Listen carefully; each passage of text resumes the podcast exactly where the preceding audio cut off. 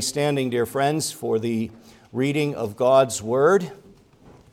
We return today to uh, the Foundations of Faith sermon series, which is being guided by the Apostles' Creed. And this morning we consider Foundations of Faith, God as the maker of heaven and earth. And my sermon text today is Genesis chapter 1, verses 1 and 2. So, the very opening verses of your Bible, please turn to Genesis 1 and hear the Word of God as I read verses 1 and 2. In the beginning, God created the heavens and the earth. The earth was without form and void, and darkness was over the face of the deep. And the Spirit of God was hovering over the face of the waters. The grass withers, the flower fades, but the Word of our God endures forever. Let us pray. Almighty God, Heavenly Father, we thank you that by your grace you have brought order out of the chaos of our sins through Jesus Christ. And we thank you that you have given us your word. It is a lamp unto our feet, a light unto our path, a guide to our way. We ask that by your Spirit you would open our minds and our hearts to behold wondrous things from your word. We pray that by your Spirit you would illuminate us and feed our souls through the word today. And grant unto me, your unworthy servant, the grace to declare and speak forth your word with clarity and power for your glory and the building up of your saints. We pray these things in Jesus' name. And all of God's people said, Amen. You may be seated.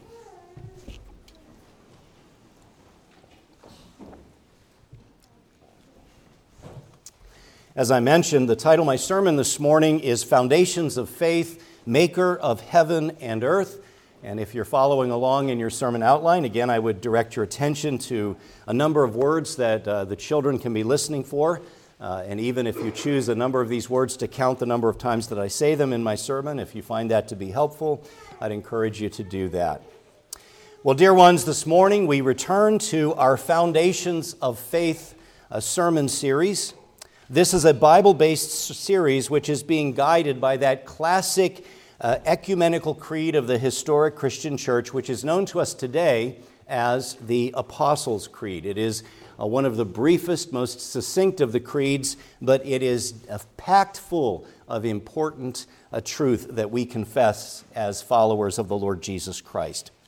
While this is inevitably a more topical series, it is my intention to ground every truth, every credo uh, that we consider throughout this series in a faithful exposition of relevant passages from the Word of God, the Bible. Now, some of you may recall that in introducing this series a number of weeks ago, I preached a sermon on the biblical basis for using creeds and confessions. And so far in this series, we have considered Bible truths from the first credo, or I believe, or statement of belief found in the Apostles' Creed, the opening statement which says, I believe in God, the Father Almighty, maker of heaven and earth. Now, from that first credo, we have so far considered the foundational truth of the existence of the one true God, the God of Abraham, Isaac, and Jacob, the blessed Father, Son, and Holy Spirit, who is revealed to us in the pages of God's Word, the Bible. We also considered a brief overview of the central and important doctrine of the Holy Trinity and its vital significance to our holy Christian faith. And we've also considered the wonderful truth of God as the loving Heavenly Father of His believing people in Christ. Well, today, we, as we return to this sermon series, we consider another foundational truth of this opening statement of the Creed, namely the truth that God is the maker of heaven and earth. In other words, we consider today the foundational truth of God as the almighty creator of the universe, and we consider some of the important implications of that truth for our lives as individual Christians and also for our life together as the church. And what better place to turn to in the Word of God to consider this important doctrine of creation, this doctrine of God as creator, than the creation account in the book of Genesis. And so this morning, friends, we return to the opening verses of Genesis chapter 1. So let's dive into our text for today and the first thing I would have us to consider from verse 1, and this is the first point in your sermon outline, Beloved, let us consider the meaning of God's creation of the heavens and the earth. Let's consider the meaning of God's creation of the heavens and the earth. Verse 1 says, In the beginning, God, let me pause there. The Hebrew word that is translated there as God is the word Elohim. It's a, uh, it's a plural of majesty. It's, uh, this is the more generic name for God in the Bible. The name Yahweh, or sometimes it's transliterated uh, incorrectly, in my opinion, uh, as Jehovah, is the covenant name for God. It has, Yahweh has in view God as the covenant making, covenant keeping Redeemer God of Israel. But the term Elohim has in view God as the omnipotent, sovereign creator of heaven and earth. And that is the name of God that is being uh, used here. In the beginning, Elohim, God, created the heavens and the earth. What does that mean? Why this terminology of the heavens and the earth? Now, some of you may be thinking to yourselves, okay, Pastor Jeff, this is really basic, isn't it? It means God created the heavens and the earth, right? And certainly He did. But it's important to understand uh, the terminology that the inspired author of this Genesis account, whom I believe to be Moses, I believe uh, Moses the prophet either composed this account of creation or received it as divine revelation, uh, perhaps from the patriarchs. But whatever the case may be, uh, Moses here uses the heavens and the earth. What does that figure of speech represent? Well, this is a figure of speech known as a merism. A merism is a figure of speech which pairs together opposite terms, in this case, the terms heavens and earth, and these uh, opposite terms are paired together to express totality. So, in other words, when it says, In the beginning, God created the heavens and the earth, this merism, the heavens and the earth, means everything. God created everything. There is not anything that exists that God did not create.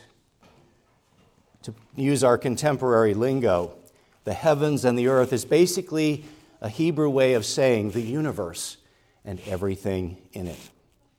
Now, friends, I believe our, our shorter catechism, which we love, uh, our shorter catechism offers a, a biblically grounded, biblically based definition of the doctrine of creation in its answer to question number nine. I'm sure some of you know the answer by heart. The question is what is the work of creation? The Bible based answer to that question is the work of creation is God's making all things of nothing by the word of his power in the space of six days, and all very good. Now, there's a lot to that catechism question and answer, but the central Bible truth that the Westminster Divines express in that catechism answer is what the theologians refer to as creation ex nihilo. And those of you who know your Latin know that ex nihilo means what? out of nothing. Creation out of nothing. In the beginning, God created, meaning created out of nothing, the heavens and the earth. Now, think about that for a moment. We are God's image bearers. The Bible says that God created us in His image, and because we were created in the image of the Creator, we have creative capacity.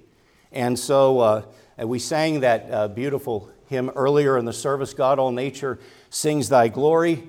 And in one of the verses it says, Music, art, the fruitful garden, all the labors of his hands. Uh, all of these things God has called us to. Why is it that we have the capacity to create music and beautiful works of art and literature and so forth?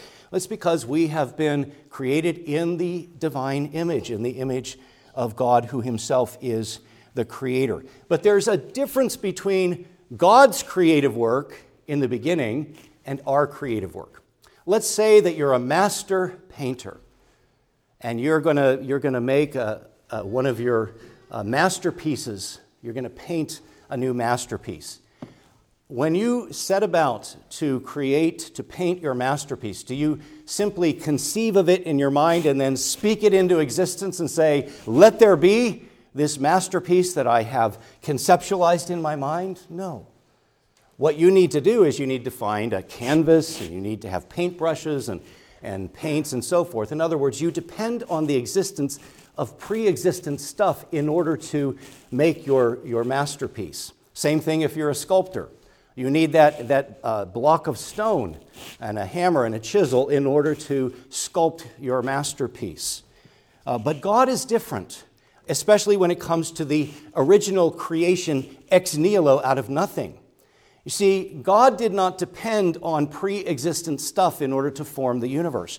The Bible assumes throughout, and, uh, and our theologians have correctly uh, taught throughout Christian history, that God created. In the very beginning, God simply spoke the word, his divine, creative, supernatural word, and all things came into being out of nothing. This is what we might describe as the biblical Big Bang.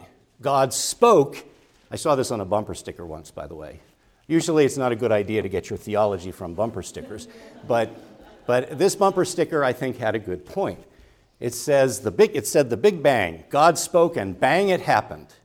In the beginning, God spoke the universe into being by his divine word, his logos. And we know that logos to be the eternal Christ, the Lord Jesus Christ. So the scriptures, our passage for today, and the, uh, the theological tradition rooted in the scriptures, as expressed in our shorter catechism, affirms creation out of nothing, that God created everything out of nothing.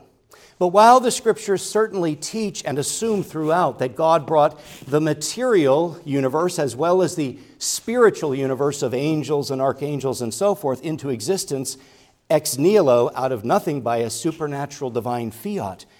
As I hope to demonstrate in my sermon today, the biblical doctrine of creation involves much more than simply ascribing the material origins of the universe to the creative work of God, although the Bible certainly includes material origins in its doctrine of creation. While the Bible clearly teaches and implies the doctrine of creation ex nihilo, creation out of nothing, and while Genesis 1 clearly assumes this truth, nevertheless, if you read Genesis 1 carefully and sensitively, when you read it carefully, the main focus of the Genesis creation account is on God, our Creator's sovereign assignment of roles, functions, jurisdiction, and purpose to his material creation.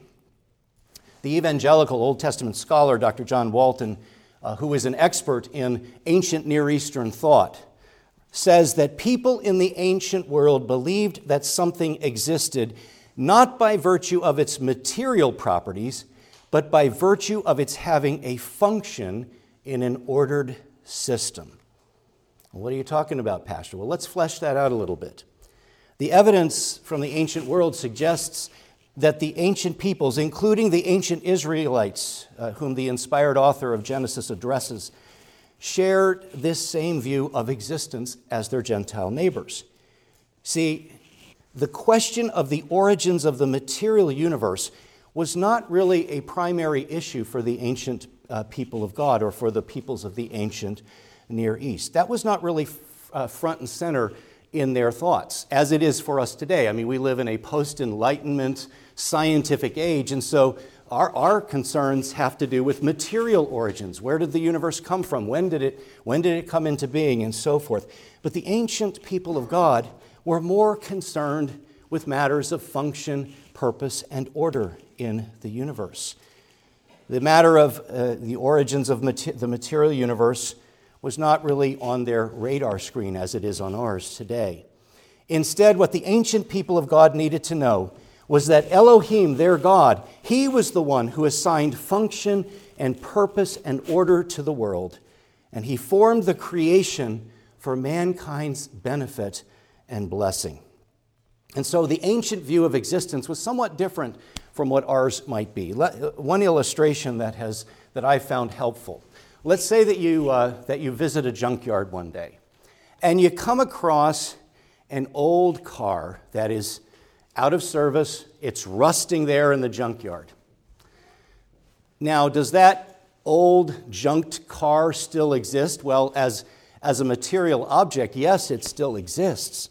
But in a very real sense, that car no longer functionally exists. It no longer functions as a working vehicle that can navigate the roads as it once did.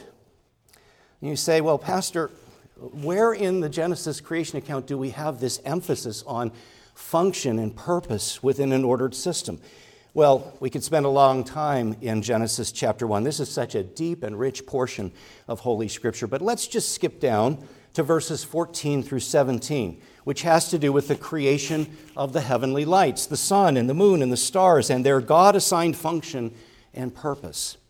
And as I read these verses, I want you to notice uh, the author's, uh, Moses' emphasis on the function and purpose of these heavenly bodies, the sun and the moon and the stars. The focus is on uh, function, not so much on material origins as such, although, again, the biblical doctrine of creation includes that. Verse 14 this is the fourth creation day. And God said, Let there be lights in the expanse of the heavens. Let there be, right? Does it stop there with the material origins of the lights in the heaven? No. God explains why He has created these heavenly bodies. Let there be lights in the expanse of the heavens to separate the day from the night. And let them be, and notice that, that they are, these are their functions with respect to man's life on earth. And let them be for signs and for seasons and for days and years. The signs and the seasons, obviously, uh, the heavenly bodies and, uh, you know, make an impact upon uh, the, the changing of the seasons and so forth. We, we, uh, we uh, uh, judge our seasons and time them according to that, but also for days and for years, which anticipates the, the sacred days in the Jewish calendar, the Old Covenant calendar.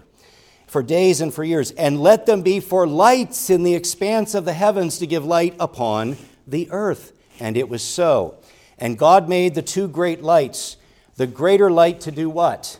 To rule the day. There's an emphasis on dominion, on rule, which again focuses on purpose and function. To rule the day, and the lesser light, that would be the moon, which reflects the light of the sun, to rule the night. And the stars, the stars are almost mentioned as an afterthought. And God set them in the expanse of the heavens to give light on the earth to rule over the day and over the night, and to separate the light from the darkness. In other words, the focus is on what is their purpose? Why did God create these great lights? What was their function? What was their purpose? God has created a purposeful universe, an orderly universe. And when things are running as God intended them to run, they run for the benefit of his image bearers, mankind, male and female. Now, Genesis chapter 1, verse 1, in terms of the structure of this chapter, the verse, verse 1 of Genesis chapter 1 introduces the process of creation, which begins in earnest in verse 2 and which is described uh, in the creation days. So that's the basic structure of this chapter. And as I mentioned, Genesis chapter 1, verse 1 proclaims Elohim as the only true God. It shows that God has given our world and thus our lives meaning and purpose and it shows that the ultimate eschatological goal of creation is God's eternal Sabbath rest, a rest which we believers share in through Christ.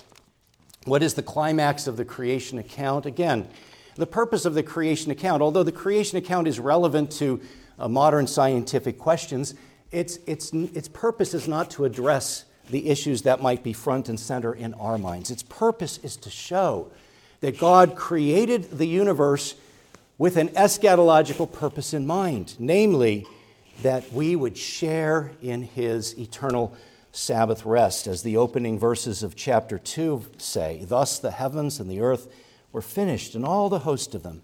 And on the seventh day, God finished his work that he had done, and he rested on the seventh day from all his work that he has done. Does that mean that God was pooped? That he was worn out? Boy, that was really, that was really hard. What a week. What a work week, right? No, God wasn't tired. He's omnipotent. He rested in the sense that he sat back, if you will, and he took delight and pleasure in that which he had made. Verse 3 So God blessed the seventh day and made it holy. He set it apart because on it God rested from all his work that he had done in creation. And so, with all of this in mind, God created the heavens and the earth. Yes, he is the source of their material origins. God created all things ex nihilo out of nothing, but He also created with a purpose, a function, order, and jurisdiction in mind. But what about verse 2? That leads us to our next verse as we consider the unbounded chaos of earth's original condition of being without form and void. Look at verse 2. We, the author writes, The earth was without form and void, and darkness was over the face of the deep, and the Spirit of God was hovering over the face of the waters. Verse 2 shows, beloved, that the creation account is primarily concerned with God's sovereign assigning of purpose, function, and jurisdiction to his creation and with preparing his creation to be inhabited by mankind, and not primarily with questions regarding material origins. Verse 1, as I mentioned, had introduced the beginning of the creation account, which starts up in earnest here in verse 2. Now, it's important for us, brothers and sisters, when we read this passage, many questions arise in our minds. It says in verse 2 the earth was without form and void. What does that mean? The earth was without form and void. What does it mean that darkness was over the face of the deep? And what's he talking about when he pictures the Spirit of God hovering over the face of the waters? Here is where it's important to understand how the ancient pagan neighbors of the Israelites would have, would have been impacted by this kind of language. You see, my friends, darkness and the watery deep were seen in the ancient Near East as symbols of th- the threatening forces of chaos. You see, in ancient Near Eastern pagan creation stories, Darkness and the raging sea represented the forces of chaos, forces that threatened not only the order of the cosmos, but forces which threatened even the gods themselves, forces which represented an obstacle that the gods either had to conquer or to restrain. But is that the picture we get of Elohim, the true and living God here? Is, is Elohim having to do battle with the forces of chaos, with the chaos waters and the darkness? Do those forces pose a threat to Elohim, the true and living God? No. In verse 2, these primeval, unbounded forces of chaos are not pictured as a threat to Elohim's sovereignty or as unruly forces that he must fight and conquer in order to subdue. Instead, the darkness and deep are depicted as tranquil yet unformed powers, powers which are totally under God's sovereign control and ready to be re- utilized for God's purposes according to his timing and his plan. And this is what the picture of the Spirit of God hovering or circulating over the waters seems to depict. So, what we have here, beloved, is likely a divinely inspired polemic or argument against the idolatry of the ancient patriarchs or the ancient Hebrews' pagan neighbors. The gods of the Gentiles were threatened by the forces of unbounded chaos. They were threatened by the darkness, the formlessness, and void. But Elohim, the true and living God, the God of Israel, was and is sovereign over those forces of chaos, and those forces are under his control, available for his service whenever he chooses to use them. Now, again, what does it mean when it says the earth was without form or void? The Hebrew is tohu vabohu. This is a, uh, a literary device known as a hendiadys, if I'm pronouncing that right. Uh, this is the use of two words connected by and to express a single concept, namely, uh, in this case, formlessly void, or what have you. Uh, one example that is of, of this that, uh, that uh, you might be able to relate to. Uh, let's say that it's winter. I know winter's coming. Some of us would wish that it didn't come so fast. But uh, someday winter's going to be here. We're going to have those frigid, cold months. And let's say that you've got a fireplace in your house and there's a nice fire in the fireplace, but you've been outside maybe shoveling your driveway or, or working out in the cold, and you come inside, you're shivering, you're freezing cold, but ah, you enter the door, and what do you see? You see that fire in your fireplace. And you sit down, you get nice and comfortable in front of the fireplace, and you say, Ah, I am nice and warm now. What does that mean, nice and warm? That's a way of saying you are nicely warm. That's an example of a hendiadys, and that's similar. This is what we have here in this passage with the tohu vabohu, uh, without form and void. The, the term tohu, without form, seems to indicate the cosmos was empty of purpose, meaning, and function with respect to humanity. Dr. Walton writes that tohu generally refers to a desert like wasteland or to emptiness. So, what does without form and void mean in the context of this passage? The answer, my friends, is it means that an ordered system of function and purpose for the benefit and flourishing of mankind had not yet been established. But God was ready to establish it, for the Spirit of God is pictured as hovering over the face of the waters, ready to bring order out of chaos ready to form a habitation for his image bearers, Adam and Eve, humanity. Now, what are some of the lessons that we can uh, glean and take away from uh, this verse, from this passage? Well, as many lessons we can learn, but let me suggest a few. My friends, without God's blessing and action to bring purpose and order, our world and our lives would have no clear cut purpose and meaning. You look around at our culture today, what do so many folks struggle with? They struggle with their identity. Who am I? Why am I here? These are age old questions, by the way. The great philosophers in, in previous ages, what, what are some of the deepest questions they wrestled with? They wrestled with questions like what is the meaning and purpose of life? Why are we here? Why is there something rather than nothing? And so forth. The Bible has an answer to those questions. The Bible reveals to us a God who not only created the material universe, though praise God, he certainly did that, but he created it with a sovereign, ordained purpose and plan in view. And you and I, dear friends, we are part of that plan. What is our purpose, by the way? Why did God create us? Well, if you know your shorter catechism, you know the Bible based answer to that question, right? Our first catechism question What is the chief end of man? which is an old fashioned way of saying, what is, what is man's purpose? What is the answer? What is the chief end of man? Man's chief end is to glorify God and to enjoy Him forever. So you know your purpose. You, brother, sister, you were created to glorify God, to reflect His glory, and to enjoy Him forever. But that would not be possible without God's sovereign blessing and action to bring about a world with purpose and order. Another lesson we glean is that without God's sovereign ordering and blessing, unbounded chaos would reign, and God's covenant plan to dwell among His people in His created world would not go forward. What is the ultimate goal of creation? Well, as I touched upon a few moments ago, and we could really spend a lot of time in this, but we don't have time this morning. But the ultimate goal of creation is covenant blessing. God dwelling in covenant communion and fellowship and friendship with mankind, male and female, his image bearers.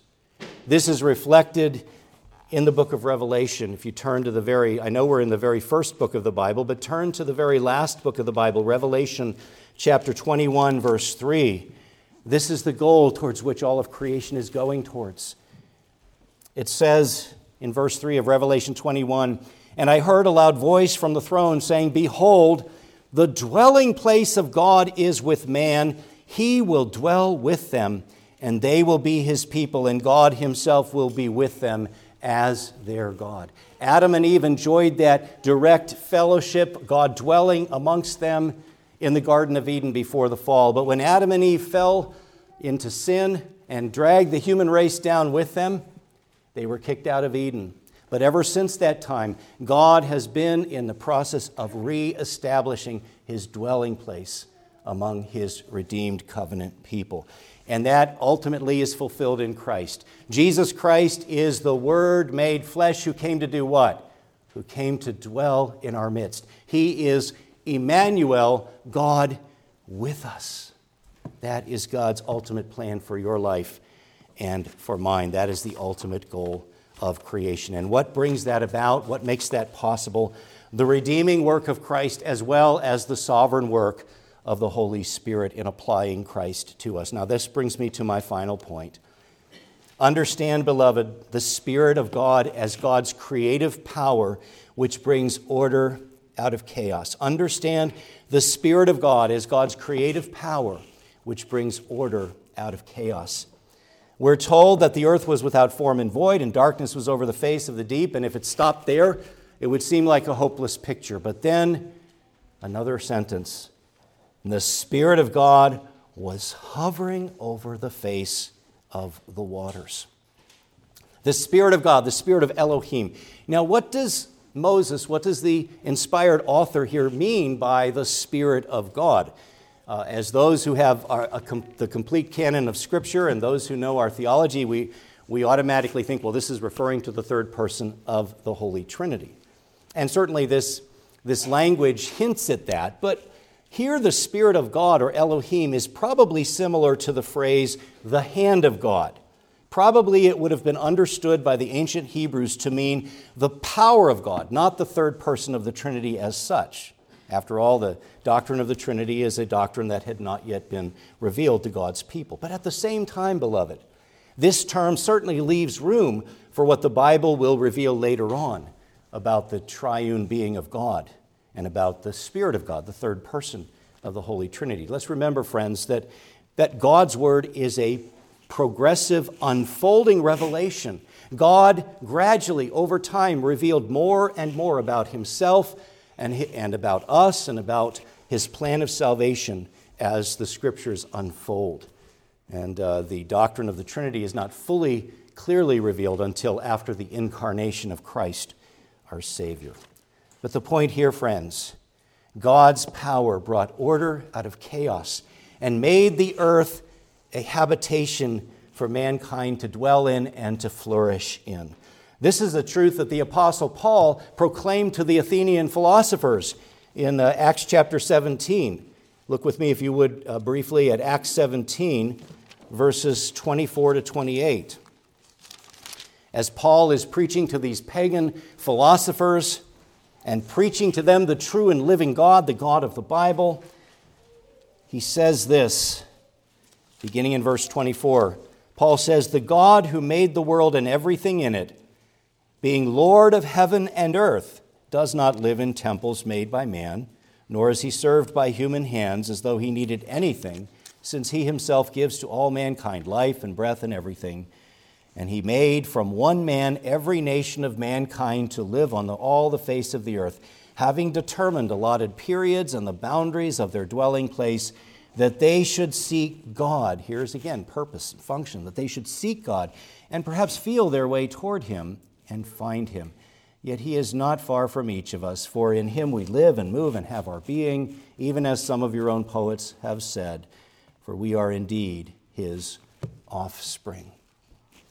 Of course, mankind has fallen into sin, but the good news is that God has sent his son Jesus to redeem us sinners from our sins. God's grace and Holy Spirit brought order out of the chaos of our sin by making us new creations in Christ. He has brought in through Christ a new creation. Beloved, let us strive to further the order of God's kingdom by living as faithful witnesses and servants of Christ. Dear ones, as we confess in the Apostles' Creed, we believe that the one true God is the maker of heaven and earth. Not only did he create the material and spiritual universe out of nothing by his omnipotent creative power, he also created in the functional sense of forming a very good universe with a divinely ordered meaning, system of meaning, purpose, and function. A system where God might dwell with mankind, his image bearers. The fall has, uh, has put a, a wrench into that original plan, although God sovereignly decreed the fall to occur in his wisdom. But in Christ, that purpose goes forward. Do you know Christ? Have you trusted him as your Lord and Savior? Do you recognize the chaos that sin has brought into your life? Are you repentant for that sin?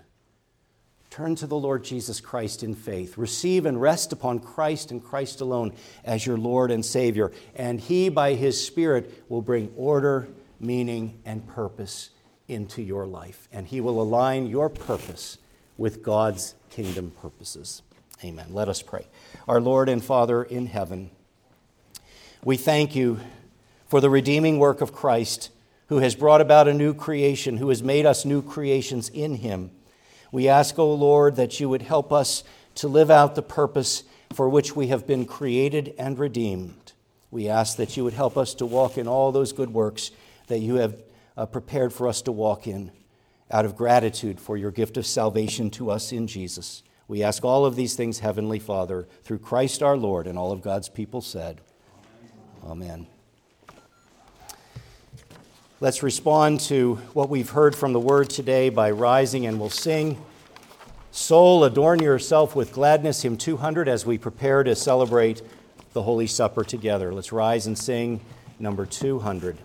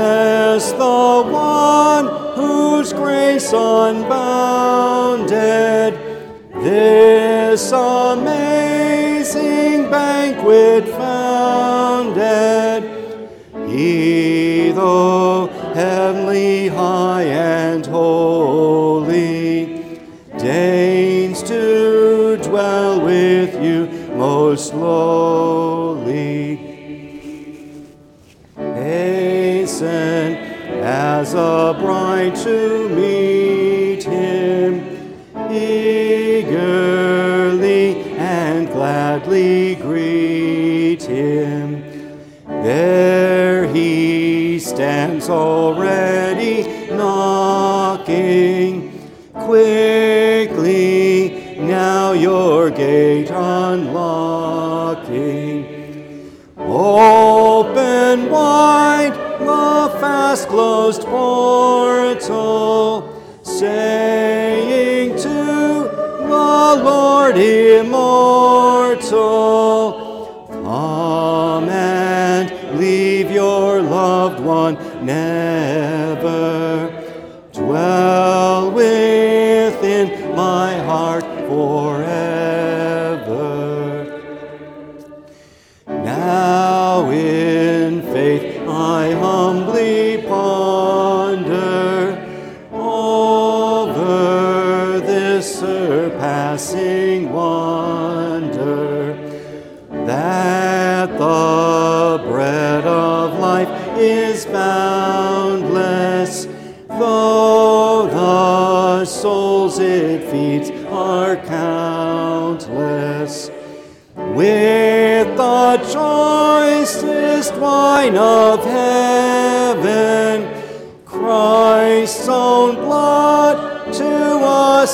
Given. O most glorious consolation, pledge and seal of my salvation. Jesus, source of lasting pleasure, truest friend and dearest treasure, peace beyond all understanding, joy into all life expanding.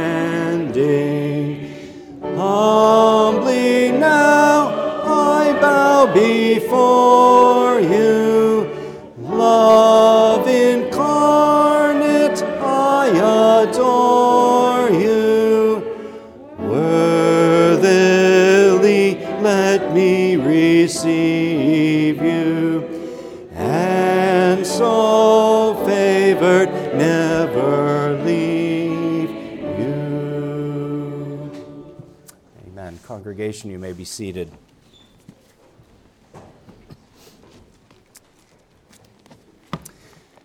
Christ welcomes us sinners to the feast of salvation that is signified and sealed in this Holy Supper. As we prepare our hearts uh, to receive the sacrament of the Lord's Supper, let me read from 1 Corinthians chapter 11, beginning at verse 23, which is the Apostle Paul's recounting of our Lord's words of institution of this supper, which he instituted on the night in which he was betrayed. 1 Corinthians 11:23 For I received from the Lord what I also delivered to you that the Lord Jesus on the night when he was betrayed took bread. And when he had given thanks he broke it and said this is my body which is for you. Do this in remembrance of me In the same way also he took the cup after supper saying this cup is the new covenant in my blood. Do this as often as you drink it in remembrance of me for as often as you eat this bread and drink the cup, you proclaim the Lord's death until he comes. Whoever therefore eats the bread or drinks the cup of the Lord in an unworthy manner will be guilty concerning the body and blood of the Lord. Let a person examine himself then, and so eat of the bread and drink of the cup. For anyone who eats and drinks without discerning the body eats and drinks judgment on himself. That is why many of you are weak and ill, and some have died. But if we judged ourselves truly, we would not be judged. But when we are judged by the Lord, we are disciplined so that we may not be condemned along with the world. May God add his blessing to this reading of his holy word. What is the Lord's Supper? Well, the Lord's Supper is called the Lord's Supper for a reason. If this is not the church's supper, this is certainly not a Presbyterian supper, though we are a Presbyterian church. This is a supper instituted by none other than the divine Son of God, our Lord and Savior Jesus Christ. And it is described in Scripture in a number of ways. It is, first of all, described as a memorial. It reminds us of our Savior's bloody death upon the cross to redeem us from our sins. It is also a proclamation, it's a sermon, if you will. It proclaims Jesus' sacrifice, declaring the good news in symbol form. It is also described in Scripture as a communion, a koinonia, a fellowship a means by which we feast upon the benefits of Christ's broken body and shed blood. Not in a physical sense, of course, the bread and the wine continue to remain bread and the fruit of the vine, but nevertheless, by faith and through the Holy Spirit, we partake of the benefits of our Savior's broken body and shed blood. It is also uh, presented in Scripture as a foretaste of the feast of salvation that we will enjoy with Christ at the marriage supper of the Lamb when Jesus returns in glory to take us to be with Himself. The bread represents uh, Christ's broken body, and the cup represents Christ's shed blood. Through this means of grace, Christ nourishes our souls as we partake with faith in Him. And in a very real sense, the Lord's Supper, like baptism, is a personalizing of the gospel. The gospel call calls all who would repent and believe and promises to all who repent and believe salvation. But the sacraments take that general gospel call and personalize it. Notice Jesus says, This is my body which was given for whom? For you. This cup is the new covenant in my blood which was shed for you. So, as we, we gather to partake of this Holy Supper, let us understand that Jesus himself is speaking to you and to me and saying, I offer myself to you. So, by faith, receive uh, the blessings and the grace that he offers. Now, the Lord's Supper is for the Lord's people. If you are a baptized Christian who is repentant for your sins and is trusting Christ alone for your salvation, having publicly professed your faith in Christ as your very own Lord and Savior, and having united in membership in a biblical church, then you are invited to partake of the Holy Supper. If you've not yet publicly professed your faith in Christ, or if you're unsure if you should partake with us at this particular time, there's no shame in that. I would simply encourage you to use this time to reflect upon what Christ's death on the cross means for you personally.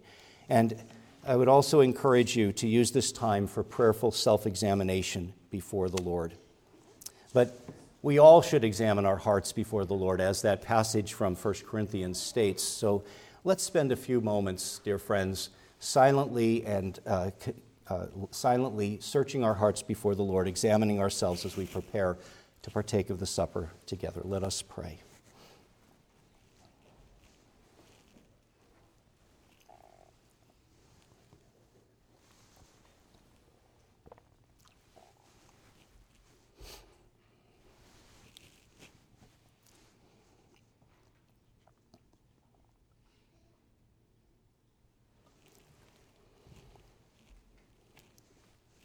Please join me in your hearts in prayer.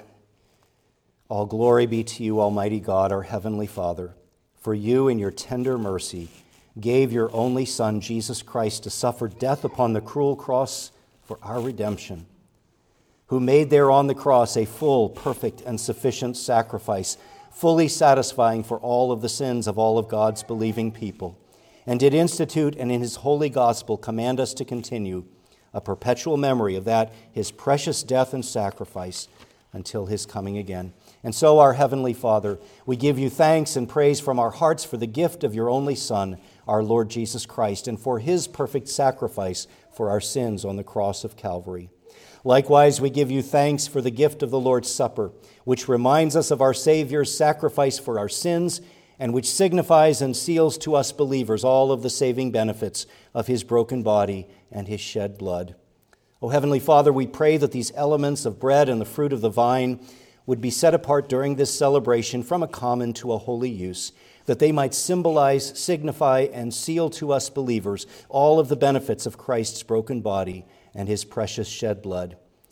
We do not presume to come to this table, O merciful Lord, trusting in our own righteousness, for we have none in ourselves.